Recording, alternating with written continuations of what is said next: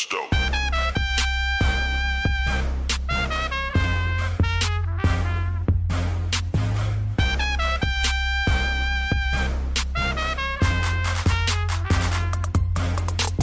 This episode is sponsored by my good friends at Bullish. Stay tuned for more information on this amazing company later in the episode.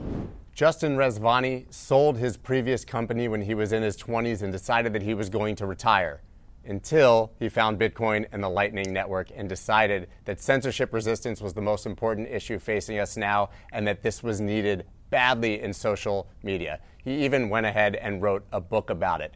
You need to hear what's broken in current social media platforms and how he's going to fix it using Bitcoin and the Lightning Network. So, uh, you have a long history in social media, influencer marketing, and you landed in Bitcoin, which means you must see some extremely important important innovation happening or a reason that we need more decentralized or social media that's not like what we currently have. Why is that? Because I think the relationship between a creator and a fan can finally be one to one through money. I think that's the opportunity that Bitcoin and Lightning in particular I saw in 2020 when I read the Lightning white paper. I was like, this is the solution I've been looking for for 10 years to allow creators to monetize directly from their fans. It's so obvious that this is the right solution. So I'm going to spend all my life force energy figuring out how to make that relationship better. Right, uh, that's brilliant. Uh, great way to put it. And I think money is this just sort of broken layer that is so easily fixed and then can connect people and become sort of the internet of the future Of course. via the money. Because essentially it's value exchange, right? Traditional social networks right now are taking our attention and then monetizing that through a third party and taking all of your data. Now, what if we can build a system where the relationship is one to one? That the creators can now monetize directly from the people that they care about the most and they can give the value back without anyone effectively in the middle. Even we look at dis- direct support platforms like Patreon. We think Patreon is something that, oh, I'm supporting the creator directly, but there's six companies in the middle of that. You have the credit card, you have the credit card processor, you have the bank, you have the website where the credit card's being hosted, all of these different systems that take a cut along the way. And like, okay, we took 30% at the end, and it's single directional. It's not directional back. So it's not just creators being able to, uh, fans being able to pay creators, but what if creators can pay fans back? And saying thank you. Thank you for being a support mechanisms for us. Lightning provides omnidirectional payments. So how does that happen on Zion? So the whole idea is that every user has a Lightning wallet effectively, and they can pay anyone at any time for any piece of content. So imagine you have Instagram, but every single piece of content is an active opportunity for a payment. Every comment, every reply, every retweet is actually an opportunity for a payment. And I think that's an opportunity we haven't explored on social media yet. And that's really what we're building towards is a system that's built on money natively, not as an afterthought, but built on money. Is it an integration with existing platforms or will it be a complete It's, standalone? it's going to be a standalone because what we found is these are basically these legacy centralized social media systems don't allow for this type of payment. That's why we're have a saying, strike. yeah, The- we, the it- strike tips exist and, and nobody uses it, right? I mean, on, on Twitter. And, and again, because the system is centralized, and even looking at that solution, that solution is Lightning in some ways, but it's also highly centralized because it's an API call within a centralized service within this kind of banking environment. So at the end of the day, we had to start from scratch. And it's not just about the payment piece, it's also about the identity piece. So a creator will have a DID. And this is this persistent identity over space and time. They'll have a place where all their content is hosted. This is this eventual road to decentralization. We won't start there, but eventually that's what we want to end up at is a creator should own everything. Everything that you do on your Twitter, all the messages you send, you should own. But the current paradigm of the relationship is not that. You don't really own anything on these centralized social networks. And at one time, they can turn you off, and it's all gone. We've built mansions in other people's backyards with no rental agreements. That's what creators' paradigm has been. I love that. So, that seems like a monster challenge. It is a monster challenge. It's super hard, right? Like I asked myself, I was like, I was pretty much kind of retired. I was like, I'd sold my business when I was 27. I was off. I was like, I got out of the thing. Somehow I ended up trying to solve one of the hardest problems on the web, which was like communication and social decentralized. But I believe that I can do it. That's why I'm spending all my life force energy on this. So there's obviously the challenge just of building it, which you just talked about, but you also have to have sort of the field of dreams. Like if you build it, they will come, right? So like, how do you get the I don't know 100 million people then to use it? I think my plan has been I want creators to own this. So one approach was we wanted all most of our investors to be influencers. That's what was a big reason why I brought in Tony Robbins, Aubrey Marcus, Mark Moss, Robert Breedlove, Aaron Rodgers, um, Dan Held, like all these people that are friends of ours. I wanted them to be on the cap table and have ownership of this, to be like creators actually own this system, and then they can bring their audience over. That was my strategy because that's what I spent the last 10 years of my career doing. Can you talk about that? Sure. Um, 2012, Instagram gets bought by Facebook for a billion dollars. I was 24. I said, "Hey, is there an app that that pairs an influencer to a brand?" There wasn't an app on the App Store, so like I think any 24 year old, I just built an app. We were the first way you could run ads on Instagram for almost three years. So if a brand wanted to grow their Instagram account, they called us like, "Hey, we need uh, we want to grow our followers. We don't know how to do it on Instagram." Like, cool, we'll do it for you with all these influential people and that's how the business took off. I mean, I made more money the first six weeks building that business than I did in the last three years of working at a regular job. It's crazy. And so we, we had a monopoly effectively on it in some ways. For years. Why didn't anybody else compete? I, I don't know why people didn't build an app at the time. I, I, was like confused. I was like, why are we the only app? And then I sold it in 2016. So everyone I think caught on after a while. And then ads started running on Instagram in 2015, but it's not like the ad platform now. We have to remember Instagram in 2013 is a completely different thing. Video hadn't been launched yet. It was just photos. It was photographers posting their beautiful images for people to gawk at. But there was a lot of attention there, and brands were like, I mean, there's an article I wrote in 2015 that's out on Inc. Inc. magazine. It was like, brands should pay attention to Instagram. That was like, and it's out there. It's out on the internet. Like, what what is this thing we should probably pay attention to to run ads? We were just an early. We were just early, and I think there's a good thing about being early. It's hard. It's really hard to be one of the first. I think that's what I'm running into right now. Is this Lightning thing is so small. We talked about this yesterday a little bit. There's probably 10 to 15,000 people in the world that use Lightning. Be honest, like really honest about ourselves. It's this super small thing our hopefulness is that it expands the world. How much risk is there since Lightning is so small that it can't scale even if you do? I think there's a tremendous amount of risk. I think it's, it's an un, like in a lot of ways. Yes, we believe that there's 40 million transactions that can be throughput per second on Lightning. Hasn't been proven yet. Hmm. So it's it's in a lot of ways some experimental technology, but I'm willing to take the risk. The investors that want to be part of this project are willing to take the risk. I think we're going to see over the next few years the companies that help scale that solution. I'll give an example. A year ago, I started this company in November 2020. A year ago, there wasn't a service that you can use an API call to start a Lightning node. Now Voltage exists, right? So now I can just use an API call, get a node, run it. There weren't services that you can automate channels. Next year, there'll be a service where I can automate um, channel liquidity balancing and all these crazy things that right now require a person to do this stuff. Eventually, there'll be a company and the infrastructure to build it. So the way I frame it is right now where Lightning and some of these applications are is like the web in the early 90s. Right now we have Squarespace, so you can create, create a website and do it in a few seconds. That didn't exist in the 90s. Eventually, there'll be infrastructure that allows this stuff to scale more easily. I remember when we used to uh, develop websites in Flash yeah. And it'd take you like a month to fix yeah. Uh, spelling error. Yeah, Flash Player, that thing that popped up in a noise, like you don't have Flash Player enabled. Like, what the fuck is that? But I think the point of what I'm also trying to do is I want to build a consumer product. I want to obfuscate a lot of this complicated stuff out there because users, I don't think care. I don't think they care necessarily about all this. Like, they just want to move money between two people and they want it to feel free. The difference is that we want to do it through an open source protocol and not write our own right? Why were we able to launch a product and within six months do 120,000 transactions with ever writing a single payment processing code? We used Lightning. But all these other companies require all this complex uh, stuff that they have to build their own payment processor, but we're using an open source payment processor. Uh, you've obviously gone pretty far down the uh, Bitcoin rabbit hole. A little bit, yeah, a little bit. right, so much so that you even wrote a book? I wrote a book, yes, I wrote a book on censorship.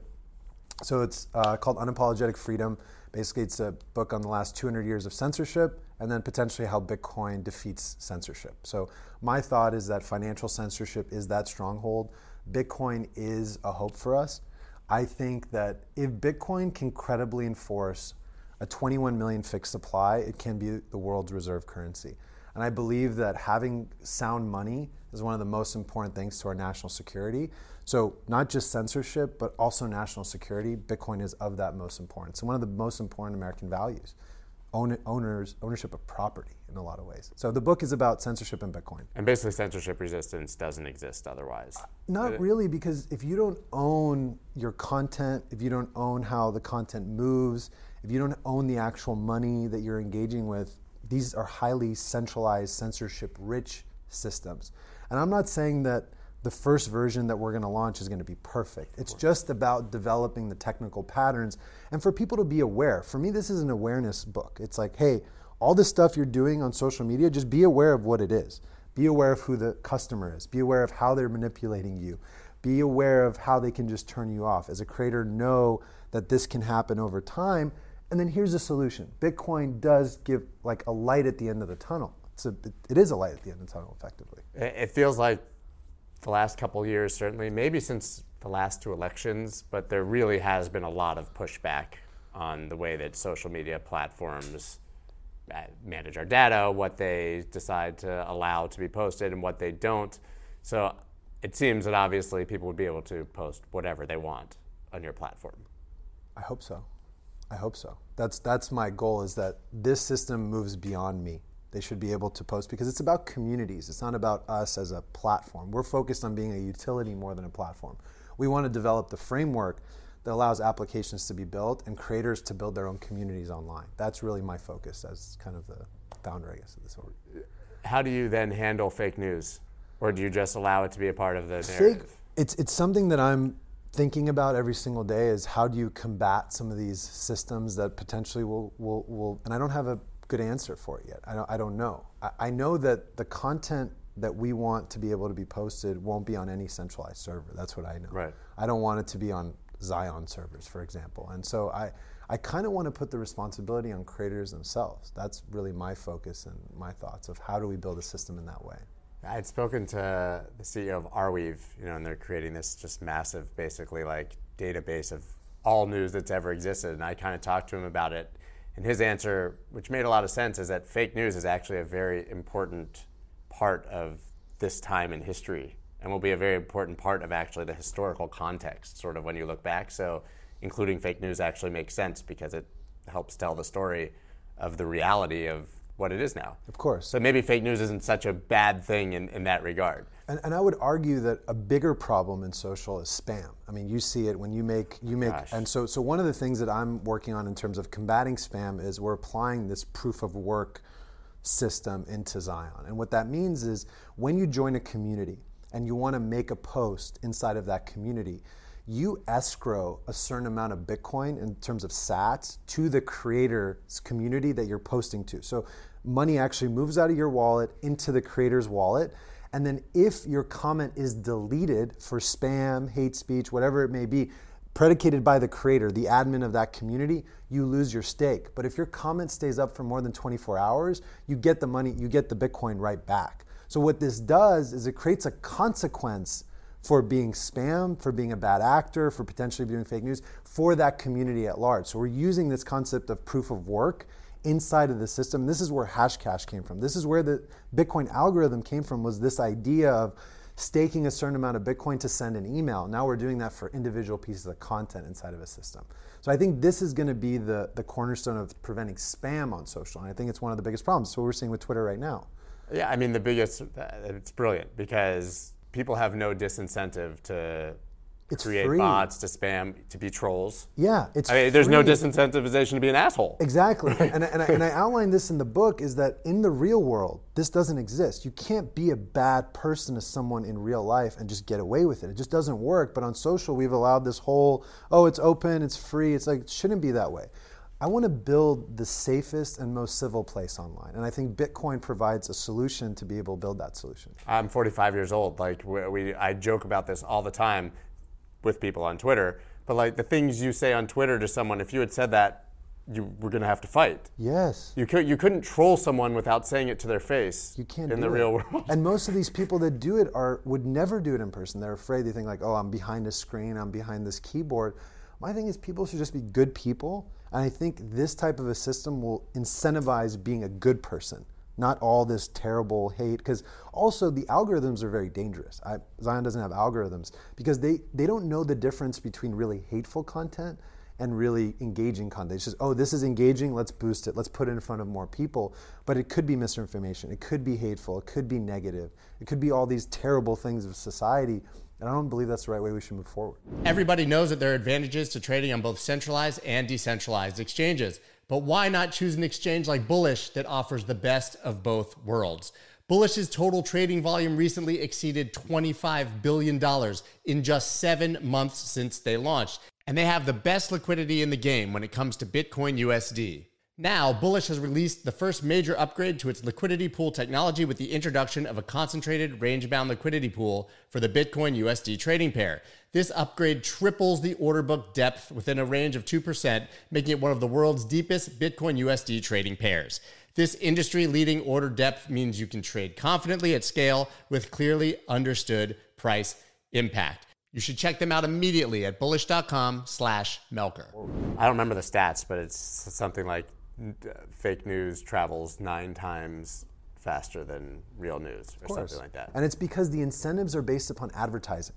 I think when we get down to the, it's about the money ultimately these companies business model is to create more attention drive more engagement sell it to a third party and say hey we have this many users we have this many people the reason twitter doesn't want to tell you how many bots it has is because the revenue will be implicated in the back end Right. I was at I was at the. If, if it's twenty five percent bots, you should be I making twenty five percent less money. I, I think it's more than yeah, that, right? I, like I was at the All In Summit watching Elon live, and he's like, "Yeah, it could be five percent, but it could be ninety percent." He's on the stage saying this, and I'm like, "Holy shit!" Like if Twitter actually is ninety percent spam, like what does that look like for their business? It collapses. Everything collapses, and I know this from the history of building uh, my first company, the Amplify.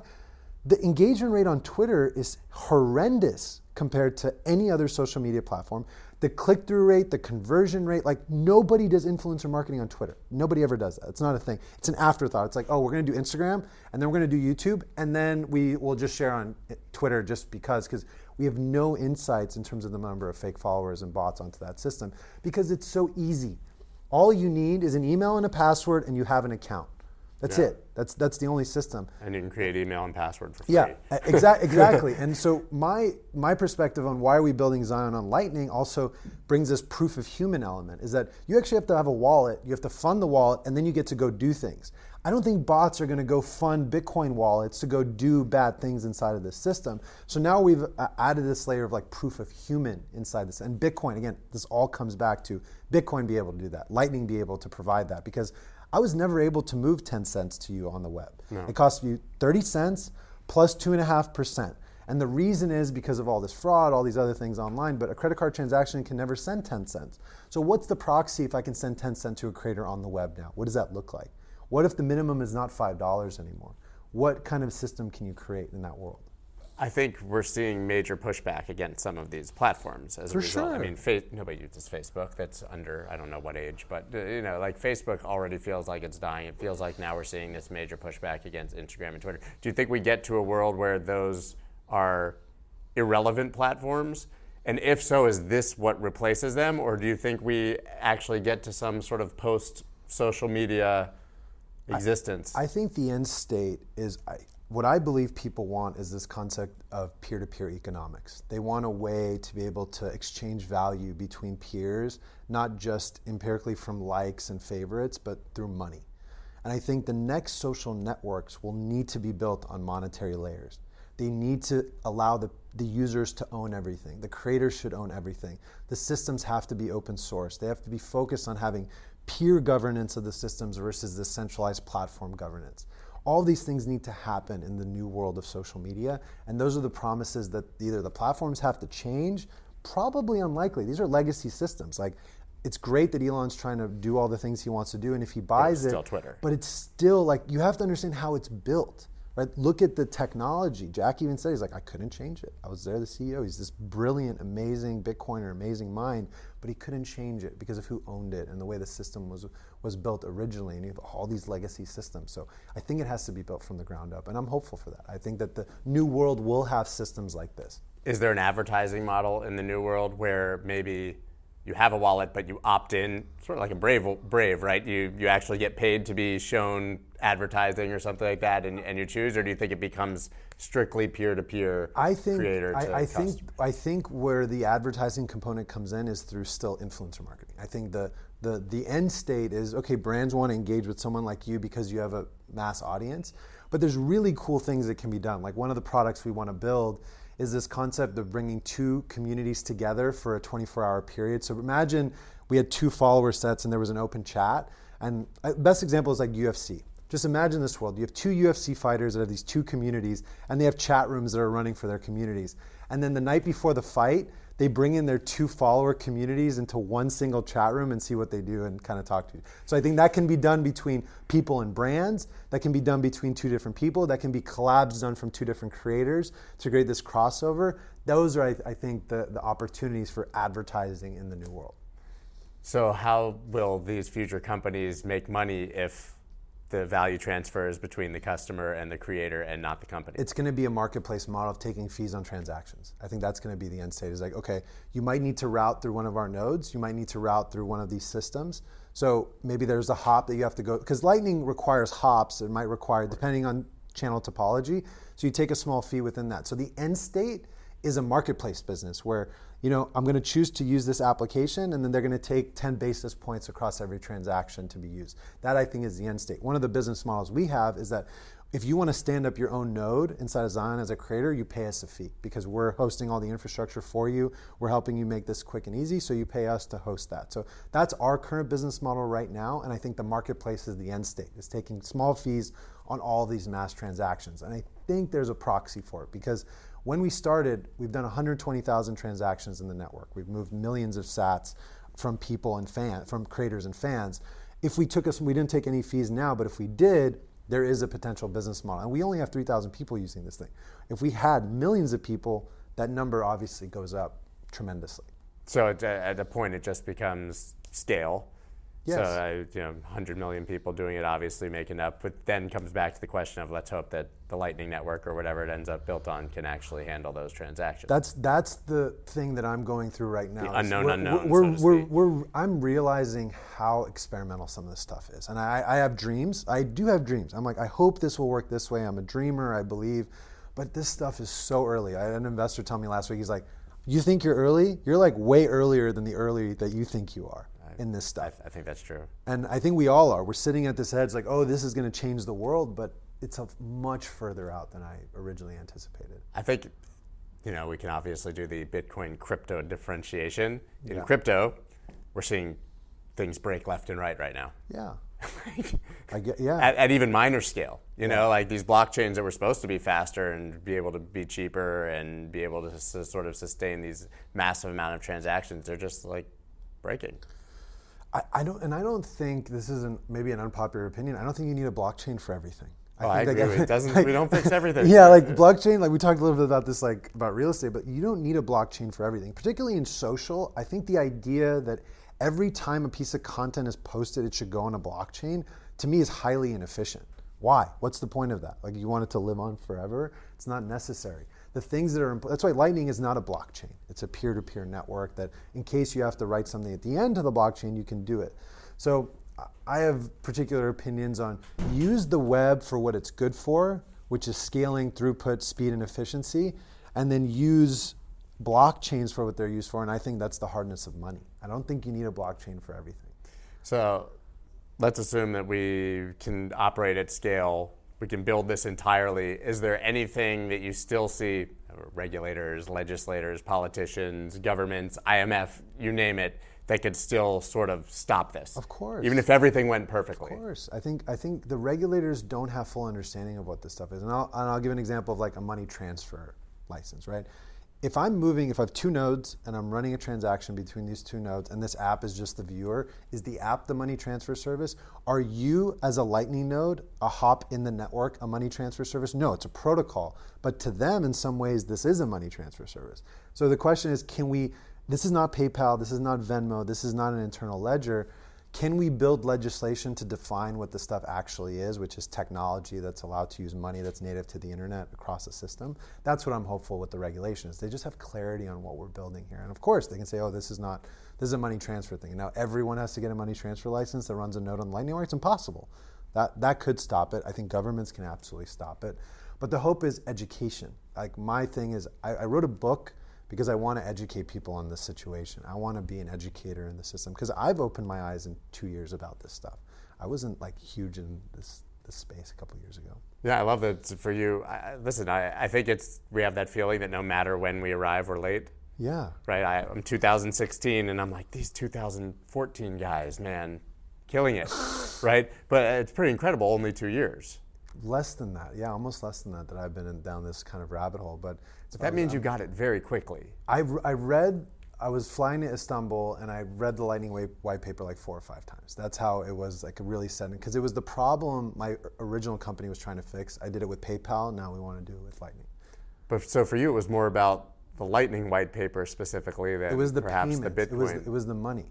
I didn't. I haven't. I mean, Bitcoin white paper, sure, but the Lightning white paper made sense to me because I know Bitcoin transactions would never scale this. You can't move pennies on the Bitcoin network. It's impossible. You have to use Lightning. It doesn't so how, how do we now get from okay, 10% of the population or 5% of the population understands this to mass adoption at scale? How do we get 100 million people using Zion? I think it's people like you. I think it's the impact of people like you educating the world. It takes creators, creators that have an education. And, and my mission is that I want to empower the next generation of creators that are building all these YouTube videos to just tell them, hey, this is an option. This is a new version of money where it allows for peer to peer, and there's a lot of distractions happening in that space.